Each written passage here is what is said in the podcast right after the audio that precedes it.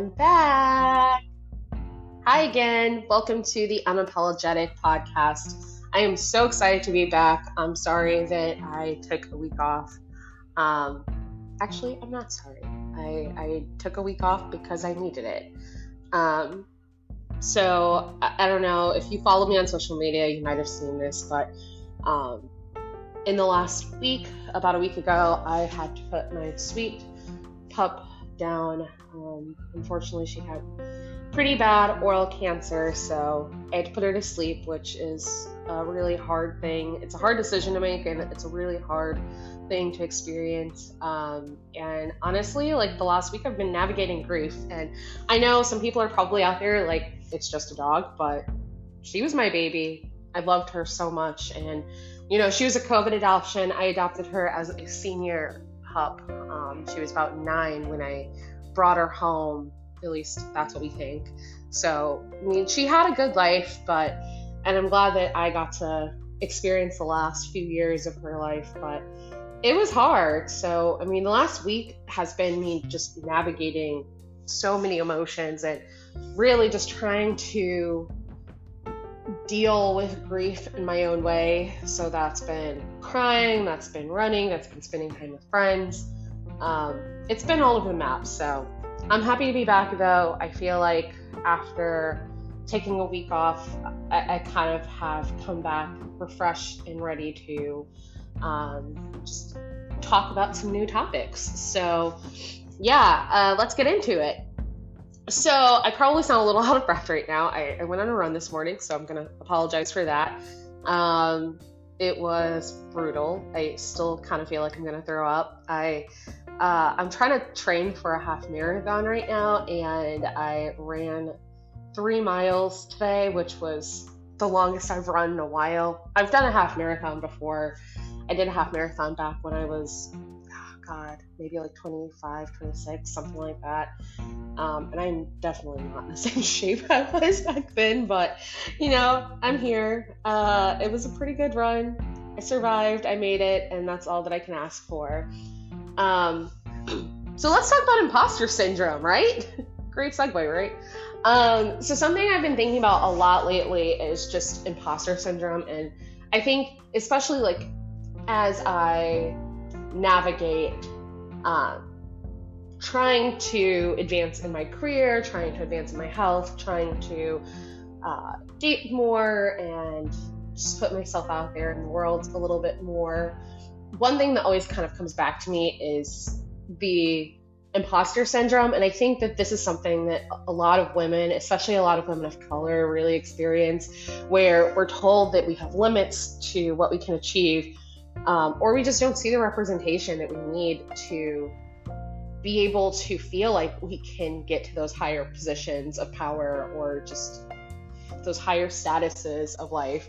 So that's something I've been really experiencing a lot, and um, I think it's there's no really easy way for us to navigate that or to kind of um, I don't know, I'm trying to think of the best way to phrase this, but there's not really a way to like come out of that, I don't think. It's something that is so unfortunately society has like ingrained that into us so much that there are limits. Um and I think kind of what's been helping me a lot is just exposing myself to more media that has better representation. So um, specifically, like on Instagram, I've been trying to follow more in- influencers and um, leaders who look like me, being like women who are, you know, curvier or who are black or, um, you know, who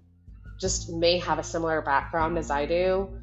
That's been really helping me to feel like I can do whatever I need to do to move up in the world.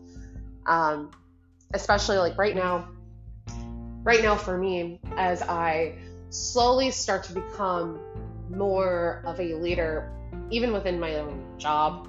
Um, i actually got a promotion. And humble brag. I got a promotion a couple of months ago you know I, I felt like wow this is amazing. Do i actually deserve this? And I had to kind of make myself stop and rethink, reevaluate what I, I, I thought of like as worthiness, you know, because I was thinking that like I need to check every single box. I need to be, I don't know, I need to be like super woman almost to be able to be in the position that I'm in. And it's so hard. And I know that a lot of you out there have also gone through this.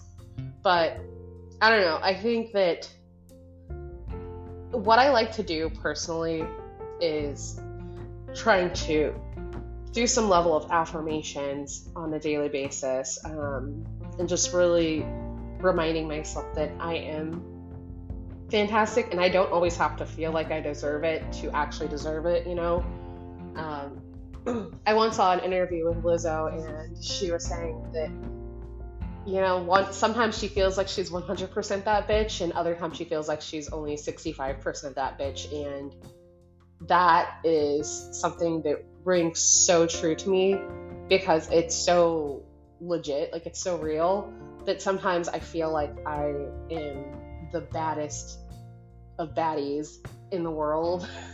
sometimes like I, I listen to music and I just I feel like I can strut and I can walk the walk and I can talk the talk and I am ready to go out there and kill it. And then there are other days where I just don't feel like that. Like I feel like mediocre and I feel like it's okay to have those days. It's okay to know that sometimes you're not going to feel like a baddie. Sometimes going to feel like a saddie, and that's okay.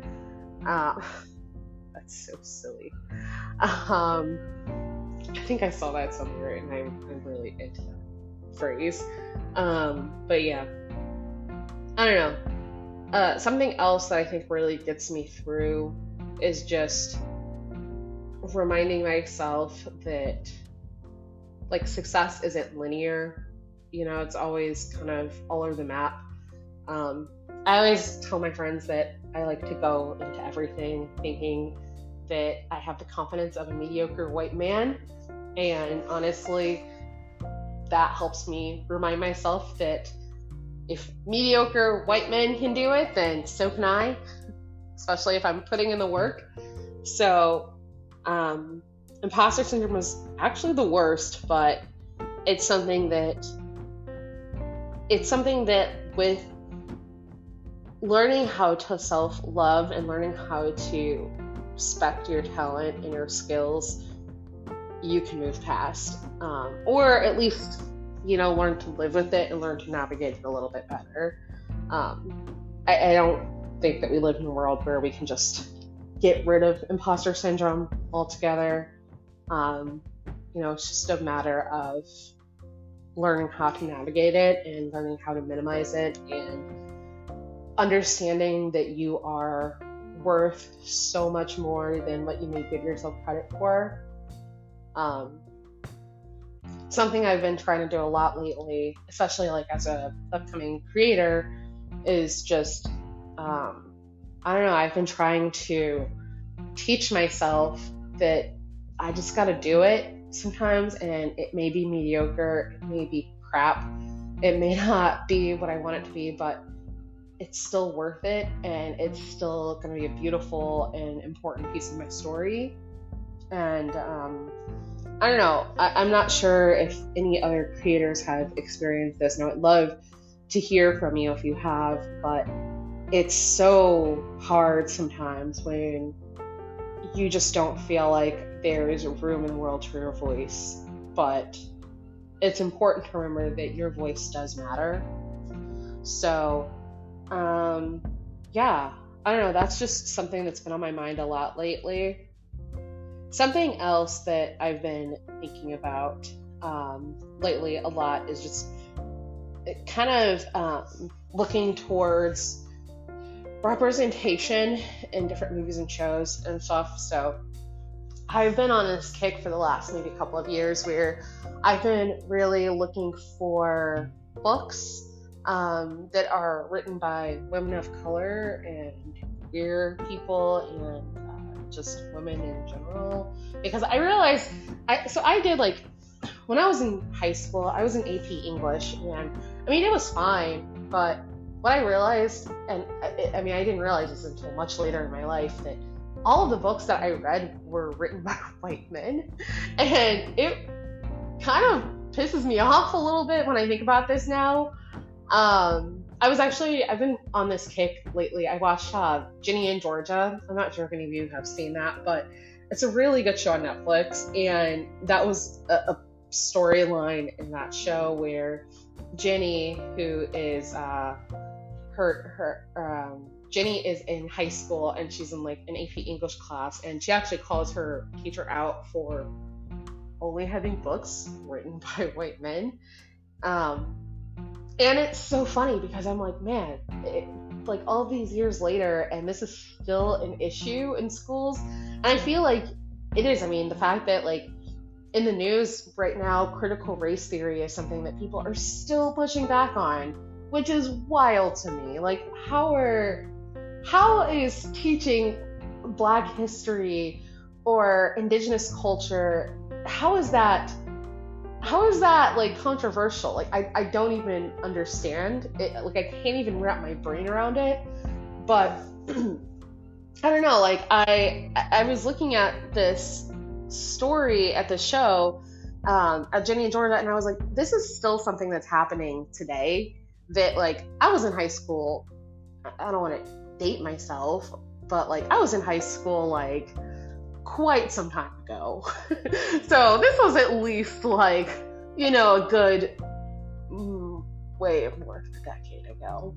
Um, and it just it kind of is astounding to me that we're still having these same conversations and these same battles over how to teach history and how to properly build representation in our the things that we consume. Like I used to love books. I, I mean, I still love books, but especially like when I was really young, I loved books. Like I used to hide in the bathroom and just read books.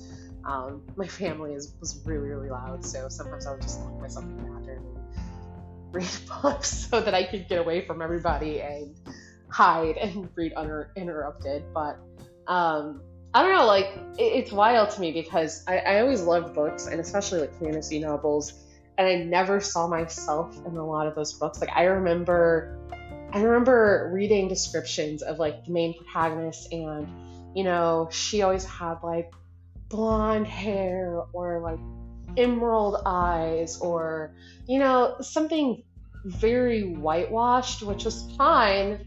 I mean i definitely think it's great to see like female like female protagonist protagonists in general. But what really gets me is that there were female protagonists that were that were always they were always white you know?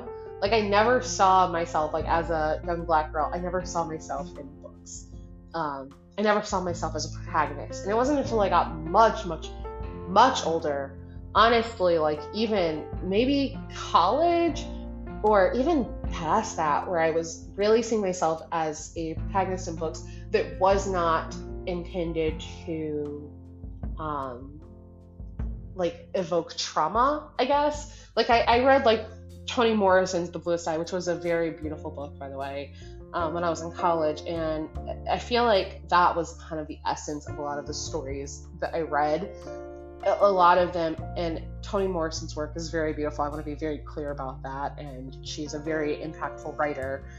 But a lot of the work that I read was about Black girls experiencing trauma, which, you know, like that exists and that should be something that's told, but it was so hard for me to see myself just in a run of the mill story, like being a black girl just existing or being like a romance protagonist. And I'm so happy that like, you know, stories like Bridgerton like on Netflix exist now.